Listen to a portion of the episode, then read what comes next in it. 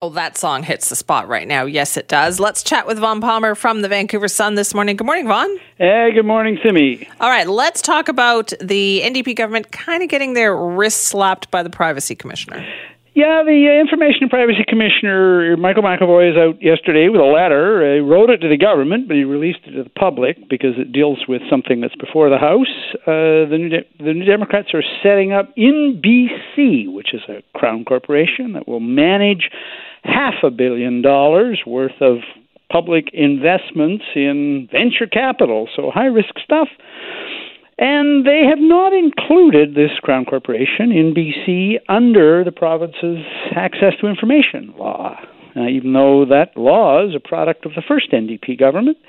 So McEvoy uh, wrote the government a letter and said, uh, This doesn't work. This is a lot of public money, $500 million. Yeah. It's risky, and it should definitely be covered by the Freedom of Information and Protection of Privacy law. Um, as I said, released the letter to the public as well. Said the government's excuses for not doing it don't really work. Uh, the government says, "Oh well, you know, we'll be reporting annually, and there'll be an audit." And he says, "No, that's not how." That's not how the law works. Like the fact that he would even have to remind them of that is right. sort of surprising, but you know, one of the continuing stories, Simi, with uh, politics is that was then and this is now. What you said you were going to do in opposition doesn't mean that you'd actually do it when you're in government. And it's also convenient when they decide we're doing this because, well, the previous government did it, so why can't we do it? It was really funny to see the Green leader, Sonia Furstenau, in action on this, sort of rhetorically rolling her eyes and going to the going to the Democrats. Ah that's not really a very good excuse that the liberals did it uh, and hid some of their stuff. I mean, really, honestly, you guys promised to do better. But yeah. you know, this is sort of one of the reasons why the Greens are an asset in the BC legislature because they're kind of there to remind the public uh, and remind the main parties that at some level you're all the same, you know. Uh, so it was it was it was a good debate yesterday on this. Uh, the premier, I think, finally got it. He John Horgan said, well, he hadn't seen the letter from the commissioner, but uh, we do take these things seriously. He said, and he offered to meet the opposition leader Shirley Bond to discuss a way to respond. McEvoy, the information commissioner, Simi says it's actually pretty straightforward. The government can, under existing law, with a stroke of a pen, say that the law does apply to InBC. And he also said, you know, if you're worried about business confidentiality and some of that stuff, like the, this has been managed for decades. ICBC's investment funds are managed under FOI. Uh, BC Hydro is managed that way. The, the government pension funds, the teachers' pension, all of that, there's a Crown Corporation that runs them. There are protections, but the idea that the basic public disclosure principles should be respected apply. And when you're talking, as I say, $500 million yeah. in high risk investments, these are. This isn't uh, this isn't uh, take it to the bank investments. This entity InBC, I mean, its own business plan says um, this is venture capital, negative returns, write offs.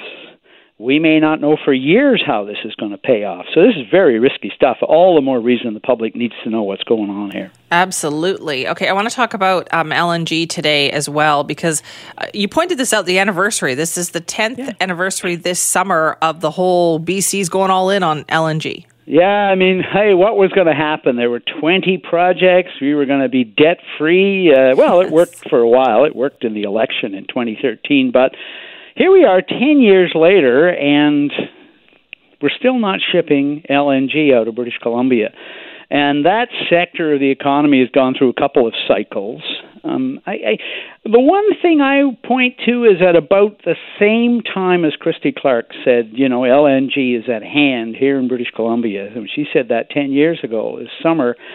Uh, the governor of Louisiana said the same thing. You know, we're going to develop LNG here in in Louisiana. and We're going to ship it in liquefied form to Asian markets. Well, Louisiana's been shipping for five years they've got a couple of terminals up and running. The Texans are doing it, and for me, this is just a reminder of how difficult it is to get anything built in this province. The regulatory barriers, dealing with First Nations, dealing with environmental concerns, um, are all there.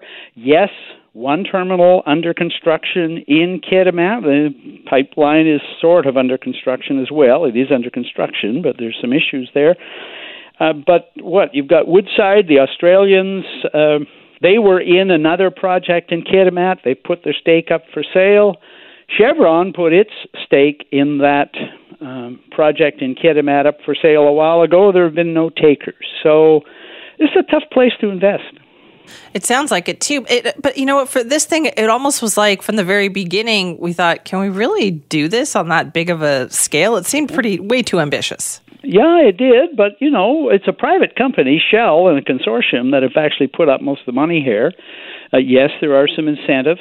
Uh, the green leader, uh, Sonia Furstenau, up in the House yesterday, pointing out that you know, and the, now the International Energy Agency is saying, well, you know, fossil fuels are a fading prospect. Uh, we shouldn't even be building any more of these projects. So, you know, what we, what we have here is a project that's underway. A lot of money's been spent on it. It's real jobs and real employment in Kitimat. The pipeline, which goes all the way to Dawson Creek, most of the sections of it are under construction, except for the one where there's a dispute with First Nations. But you know, we, it's taken us so long to get going on this.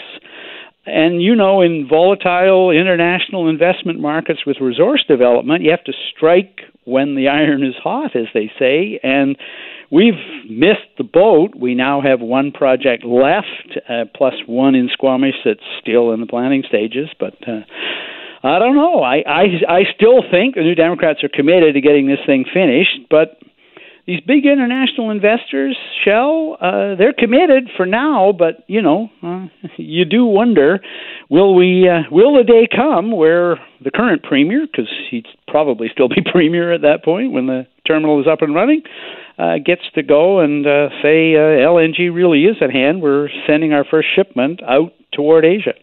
10 years. I know. I can't even believe it's been that long already. Um, let's talk just quickly about the COVID 19 numbers here. Um, so we're now we're getting down to the 12 to 17 year olds. Yeah, 12 to 17 year olds. And we also have an event with the Premier today. Uh, he's joining Dr. Henry and Adrian Dix today at the announcement. I I think what we may get from the Premier today is some clarification on what's happening next week with the restaurants. As uh, uh, our colleague Keith Baldrey has reported, the, the restriction on restaurants expires at midnight on Monday, and the restaurant industry is saying, don't leave it till Monday yes, night please. to tell us what. Yeah. We'd like to staff up and order some food and get ready. So I think the Premier said he promised to give the restaurant sector as much notice as possible. So uh, man, Thursday and the notice is Monday. I think he's going to have to say what's happening on Monday, whether they're going to extend it for another week or hmm, it's going to expire. I don't know which it'll be, but and I know the problem, Simi, is the long weekend, and they don't want people to get ahead of themselves well, exactly. and celebrate the end of the pandemic too soon because it ain't over yet. So uh, it's going to be interesting. A real, I think uh, every restaurant operator in the province will be tuned into the premier this afternoon, even if uh, some people are getting tired of the pandemic story. I know, but what about the reopening plan? Is that still supposed to be coming next week? Yes, we are getting a reopening plan next week. But again, I know the premier said yesterday, he said in his thing this week, and Dr. Henry, uh, Adrian Dix have all said, hey, let's not get ahead of ourselves. It's not over yet. So I don't know. I don't think BC is in as much of a rush to get going as some of the other places. Uh, well, Quebec's ahead of us. Uh, some other places are ahead of us. But Quebec's actually going to let hockey fans I attend know. hockey games again. What won't they think of next? Wonders never cease. I do love that though, because Toronto Maple Leafs fans really, really, really want to make sure they sweep the Canadiens. Because if they don't, they don't want to have to go back in that bed. They get to have fans in, and Toronto doesn't. You know. Yeah. I know you love sp- to talk about sports, Oh, Vaughn, I so I'll love to talk now. about. Just love to talk. About, I'm an old Montreal Canadiens fan, Simi. Although Are I, you? Oh yeah, but like you know, a hundred years ago when they were when they were actually winning the Stanley Cup. So you're talking about like the Daryl Sittler Ken Dryden era, way back when. Yeah, way back then. Yeah, yeah, Uh, yeah. All right, way back when. That's when the classic Hitler Toronto. a Montreal Canadien, no, I was going to say that was the classic years of Toronto and Montreal, yeah, right? The let's go with Frank 1970s. Mahovlich. Okay, how oh boy. that? Okay. Yes. Okay. You beat me on that one. Thanks for that, Vaughn. Bye bye.